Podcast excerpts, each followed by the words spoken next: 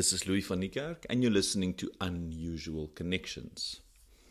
Today we're going to talk about heuristics, and heuristics are a fascinating subject to me in that the human brain is so complex and so difficult to really figure out. And over millennia, the human brain has found shortcuts. Simply put, ways to not have to work that hard. In fact, the human brain is quite a lazy organ. It, it's it's not a very active organ.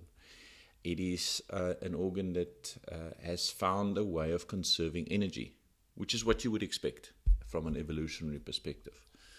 So heuristics are pre-wired conditions. It is shortcuts that the brain have found out where it doesn't have to process much information. It doesn't have to think about a specific thing. It just simply connects two dots. The problem with heuristics are that, that very often those dots are incorrectly connected. Um, excuse the pun, but those connections are too usual and most certainly not unusual.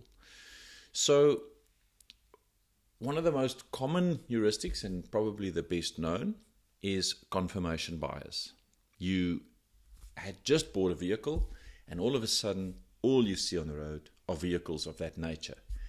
It's not like there are suddenly more vehicles. It just means that your brain has become aware of a particular vehicle and it is making the connection that the familiarity with that is um, that, that you notice it.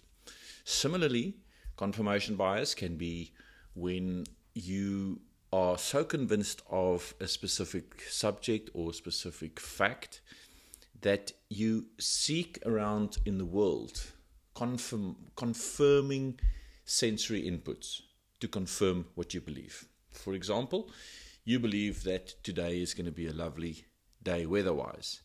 And so you go outside, and all you sensory pick up is the confirming um, senses as opposed to an objective view of looking at the world. And the brain is very clever at filtering out that which it doesn't want to see and simply taking the shortcut to confirm that which you already believe. Now, I don't want to necessarily talk about uh, confirmation bias today. I want to talk about uh, a little less known heuristic, um, known the sunk cost uh, heuristic, is, is what it's called. Now, cost in this sense um, most certainly means financial cost, but it doesn't only mean financial cost. So let's just talk about the, the financial cost component. In, in the most obvious way, the sunk cost fallacy is a board who is committed to a specific project, a new product possibly, and they've sunk a lot of money into the project um, and the product. And it just doesn't come off the ground. It just doesn't seem to turn profitable. And then you'll get comments around a boardroom where a board member would say, we, We've come this far, we've spent this much money, we can't let it go now. Let's just add that last bit of investment.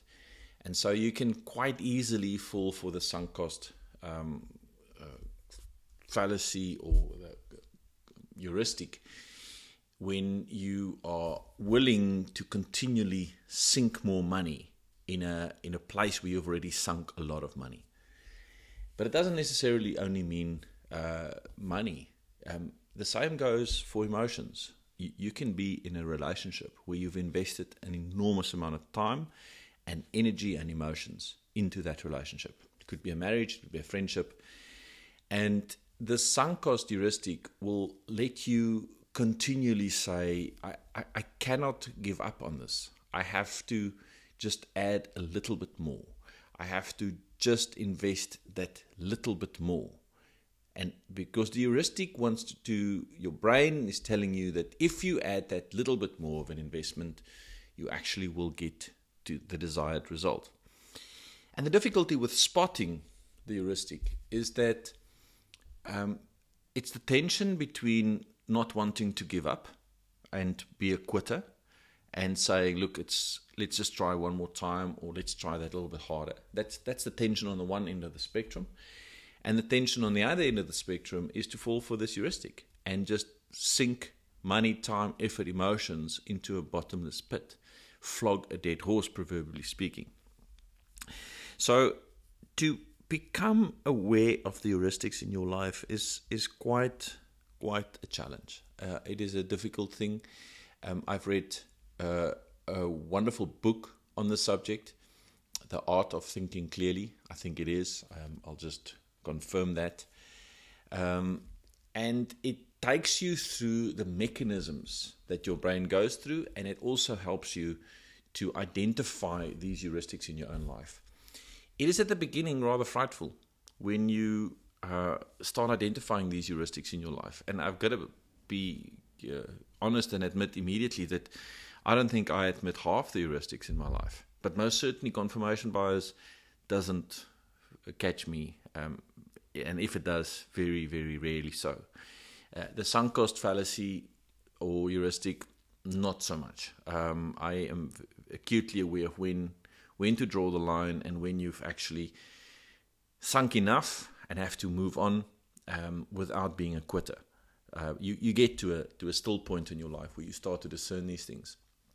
I think today's podcast is really to maybe lift the veil a bit, allow you to look behind the curtain of what your brain is actually doing, and invite you to investigate more of these heuristics. I, from memory, I think there are more than 200, and that will perhaps help you to make better decisions in life. Because the difficulty with allowing heuristics to run rife in your life is that you are so convinced that you're making the right decisions. When you sink more money into the bottomless pit, when you act based on a confirmation bias, you are deeply convinced that you're doing the right thing.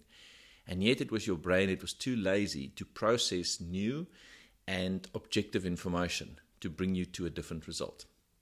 So, good luck with perhaps investigating uh, heuristics. It's a fun journey, it's a tough journey, but it most certainly is a fun journey, and it will definitely help you to make a few different connections. Until we speak again, I'm Louis van Niekerk, and I make unusual connections.